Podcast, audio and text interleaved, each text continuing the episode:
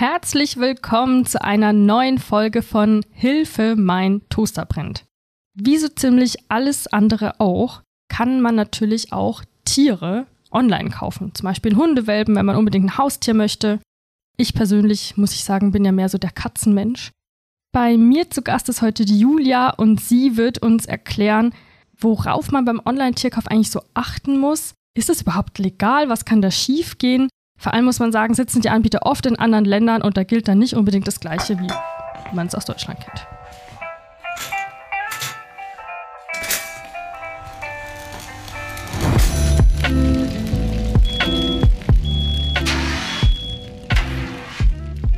Hallo Julia.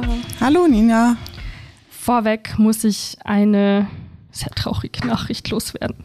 Ja, ähm, wer schon mal unser Podcast-Bild genauer angeschaut hat. Also eigentlich sind wir ja zu zweit, ne?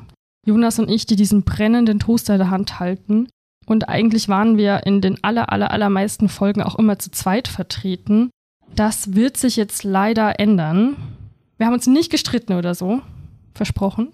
Nee, also der Jonas, der ist leider jetzt nicht mehr hier bei uns im EVZ. Ich mache den Podcast jetzt alleine weiter. Und ja, ich bin super froh, dass Jonas das mit mir alles aufgebaut hat und ich hoffe, dass ich das alleine einigermaßen genauso hinbekomme, wie wir das zu zweit immer rübergebracht haben. So, Julia, das war jetzt mein emotionaler Disclaimer, den ich jetzt heute auf jeden Fall loswerden musste.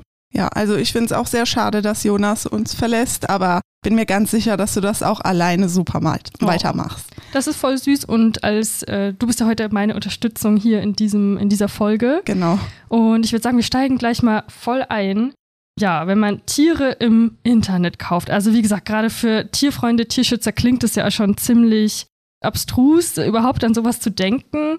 Und welche Probleme können denn da so auftreten? Also das Problem ist eigentlich die Anonymität des Internets, weil dadurch wird eben auch illegaler Tierhandel enorm begünstigt. Und deshalb müssen Verbraucher aufpassen, dass sie nicht eben an illegale Tierhändler geraten. Ich stelle mir das jetzt so vor, ich gebe vielleicht in die Suchmaschine ein, ich hätte gerne einen Hundewelpen oder ich weiß vielleicht schon eine bestimmte Tierrasse, die ich gerne hätte. Da kommt alles Mögliche, das haben wir vorhin auch mal angeguckt, Kleinanzeigenseiten und verschiedenste Webseiten und Foren. Und ähm, wie muss ich da jetzt rangehen an so ein Angebot, an so ein Inserat, um zu erkennen, ob das jetzt überhaupt seriös ist? Genau, also man sollte vor allem vorab skeptisch sein, generell. Also ein erstes Indiz kann immer der Preis sein. Also man spricht dann von Dumpingpreisen wobei es auch mehrfach beobachtet wird, dass das nicht immer ganz so deutlich ist, sondern sich die Tierhändler auch anpassen an die üblichen Preise von seriösen Züchtern. Was allerdings sehr klar ist, wenn Vorkasse verlangt wird und es dann auch noch heißt, ähm, das Geld werde angeblich für den Transport benötigt. Und tatsächlich kommt in diesen Fällen, man nennt das dann Vorschussbetrug, das Haustier niemals beim Käufer an und das Geld ist eben weg. Boah, also niemals vorher bezahlen, bevor ich das Tier nicht bekommen habe. Genau, und es vor allem ja auch online nie real gesehen hat. Meistens existiert das Tier auch nicht einmal. Und apropos Tier bekommen, also es ist ja auch nicht so, dass es dann jetzt unbedingt im Karton verschickt wird zu mir, das denkt man ja beim Online-Kauf, sondern die Übergaben finden ja auch oft auf Parkplätzen oder so ein bisschen Orten abseits statt, hast du mir erzählt. Ne? Genau, das ist auch schon, wo man hellhörig werden sollte. Klar, wie du sagst, Tiere werden normal nicht im Karton verschickt. Es gibt allerdings auch Ausnahmen. Da hatte ich einen Fall jetzt im EVZ. Da wurden Bienen online verschickt, tatsächlich in einem Paket. Krass, warte, wer kauft Bienen? Ja, das ist jemand, der dann äh, Hobbyzüchter werden möchte. Ah, okay, ja, ja. Und hat sich da Bienen online eingekauft. Okay, und die kamen dann, ähm, ja. Genau, das waren zwei Bienenköniginnen, glaube ich. Und die äh, waren dann aber leider tot im Paket. Also oh Gott, absolut schrecklich. Genau. Okay.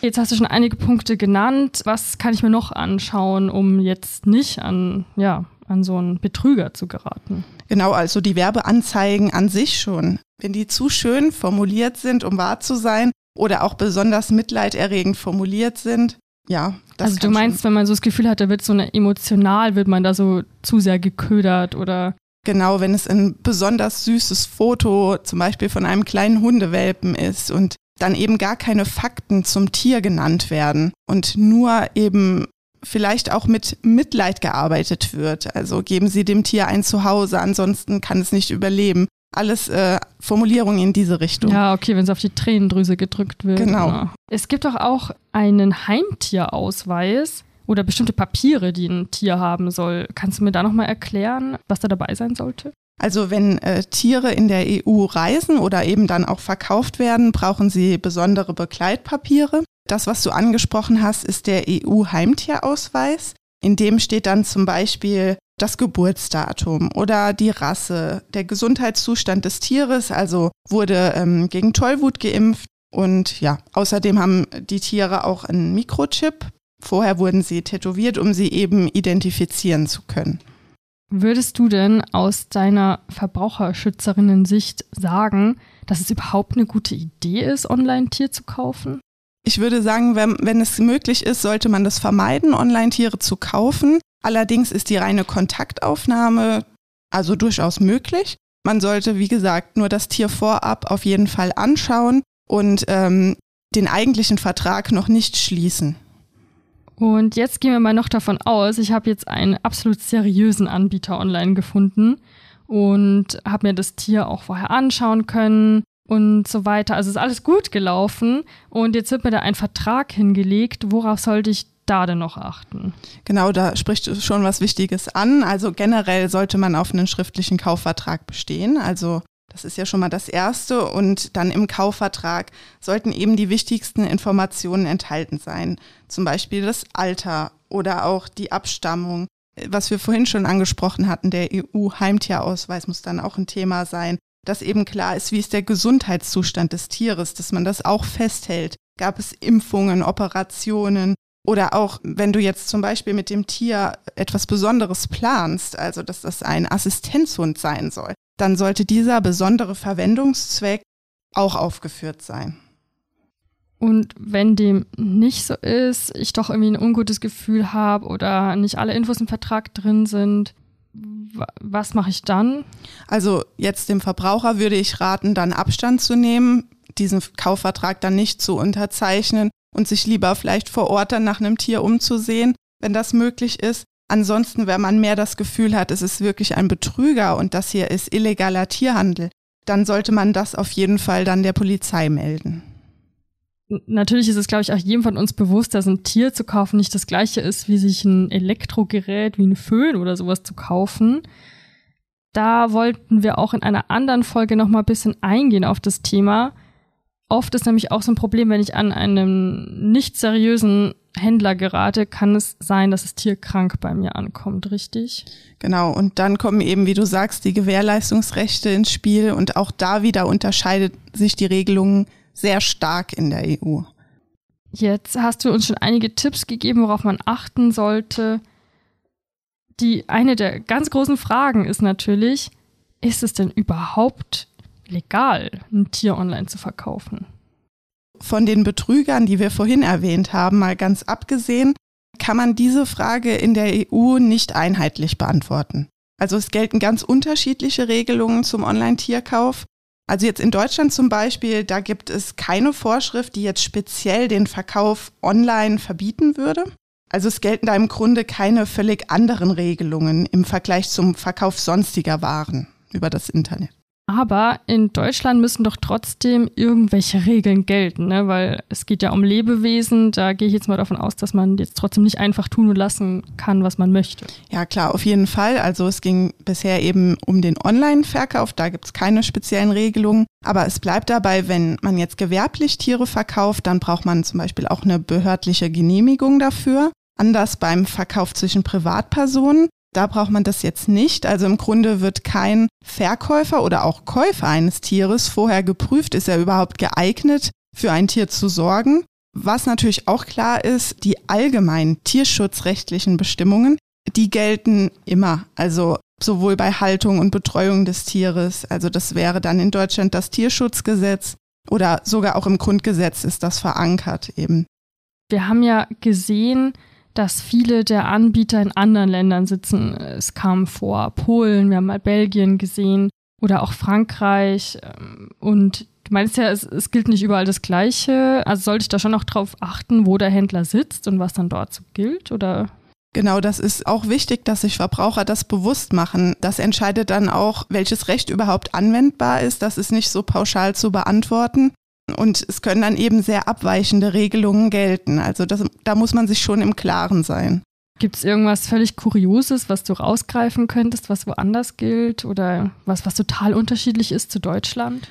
Polen zum Beispiel, dort ist es grundsätzlich verboten, Hunde und Katzen außerhalb des Ortes zu kaufen oder verkaufen, ähm, an dem sie gezüchtet werden. Und dadurch ist der Online-Kauf quasi automatisch dann auch mit untersagt. Und ähm, da hat der polnische Kollege erzählt, dass da viele Anbieter das ausnutzen und versuchen, diese Regel dadurch zu umgehen, dass sie dann zum Beispiel ein Halsband als Ware verkaufen und äh, schreiben, es gibt ein Gratistier dazu. Und so versucht sie das. Genau. Das Tier hängt dann da genau. zufällig noch dran an diesem Halsband. Oh je. Ja. ja. genau. Wir arbeiten ja hier in so einem Netzwerk. Ein, ein europäisches Verbraucherzentrum wie unseres gibt es in jedem EU-Land. Und da hast du dich ja mit den Kollegen unterhalten eben auch über das Thema und konntest deswegen rausfinden, was da so die Unterschiede sind. Genau. Gibt es ein Land, wo es einfach generell völlig verboten ist, Tiere online zu kaufen und zu verkaufen? Polen war ja dann das Beispiel, die gehen schon sehr weit. In Frankreich jetzt zum Beispiel ist es, da gibt es dann Einschränkungen. Dort dürfen nur Züchter und Zoohandlungen Online-Tiere verkaufen, aber keine Privatpersonen. Julia, hast du noch was Abschließendes für uns, was du noch nicht losgeworden bist zu dem Thema? Was wir vorhin schon angesprochen hatten, wenn die Tiere krank sind, das ist zum Beispiel auch sehr interessant. Was mache ich dann? Welche Rechte habe ich? Da geht es dann um das Gewährleistungsrecht. Aber da würde ich sagen, da können wir fast ja nochmal eine einzelne Podcast-Folge zu machen. Da treffen wir uns auf jeden Fall nochmal zur Aufnahme, finde ich gut. Ist ja auch völlig paradox, weil klar, wenn ich mir jetzt einen Föhn kaufe und der nach zwei Wochen den Geist aufgibt, ist es natürlich nicht das gleiche, wie wenn ich ein Tier mir kaufe und es nach zwei Wochen total krank wird. Da bin ich sehr gespannt drauf. Ich hoffe, du hast in dieser Folge was dazugelernt zum Thema Online-Tierkauf. Wie immer, ähm, empfehle die Folge sehr gerne weiter. Das hilft uns natürlich. Und du kannst uns auch gerne kontaktieren. Ich sage immer noch uns. Oh, Jonas ist ja nicht mehr da. Du kannst mich gerne kontaktieren unter podcast.evz.de. Du kannst auch die Julia gerne unter dieser Mailadresse kontaktieren. Ich gebe das dann auch brav weiter. Versprochen. Ja, gerne. Vielen Dank, Julia. Wir hören uns also sehr bald nochmal. Ja, bis dann.